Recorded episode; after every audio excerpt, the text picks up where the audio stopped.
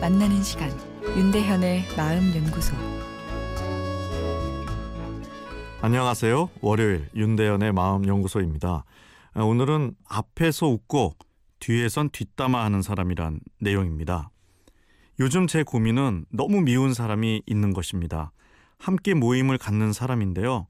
제 앞에서는 생글생글 아양을 떨면서 저 없는 데에서는 제 뒷담화가 이만저만이 아닙니다.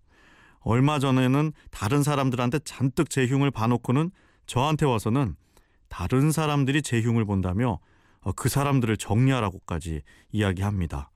이 사람 왜 이러는 것인가요? 타인한테 인정을 받고 싶은 욕구는 정상이죠. 아, 그러나 그 방식이 비틀어진 경우입니다. 아, 아마도 히스테리형 성격 구조를 가지고 있지 않나 싶은데요. 히스테리형 성격은 자신이 세상의 중심이 되고픈 욕구가 너무 강해서 상대방에게 자신이 매혹적으로 보이도록 강하게 어필하지만 또 막상 상대방이 자신을 좋아해 지나치게 접근하면 그 가까워짐을 이 견디지 못하죠.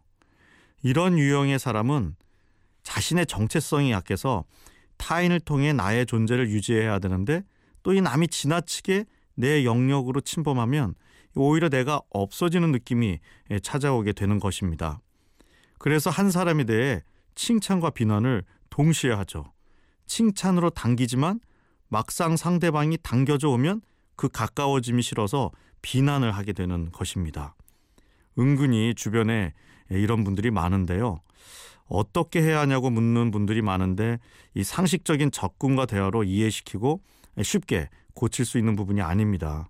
예, 그래서 냉정한 이야기지만 이런 분들과는 처음부터 가까이 하지 않는 것이 좋습니다. 어, 일단 가까워져 그 사람의 인생 안에 들어가게 되면 쉽게 나오기 어렵죠. 어, 그래도 이런 분들과 어, 관계를 유지하는 방법을 하나 말씀드리면 적정 거리, 영어로 이제 optimal distance라고 하는데요. 이 적정 거리 유지 전략이라는 게 있습니다. 그 사람이 당겨도 너무 들어가지 않고 비난해도 너무 멀리 가버리지 않는 그 사람이 편하게 느끼는 그 라인에서 거리를 유지하는 것이죠.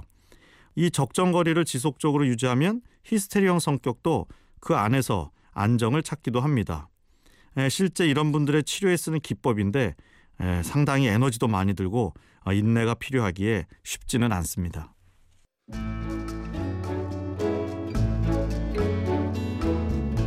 윤대현의 마음연구소 지금까지 정신건강의학과 전문의 윤대현 교수였습니다.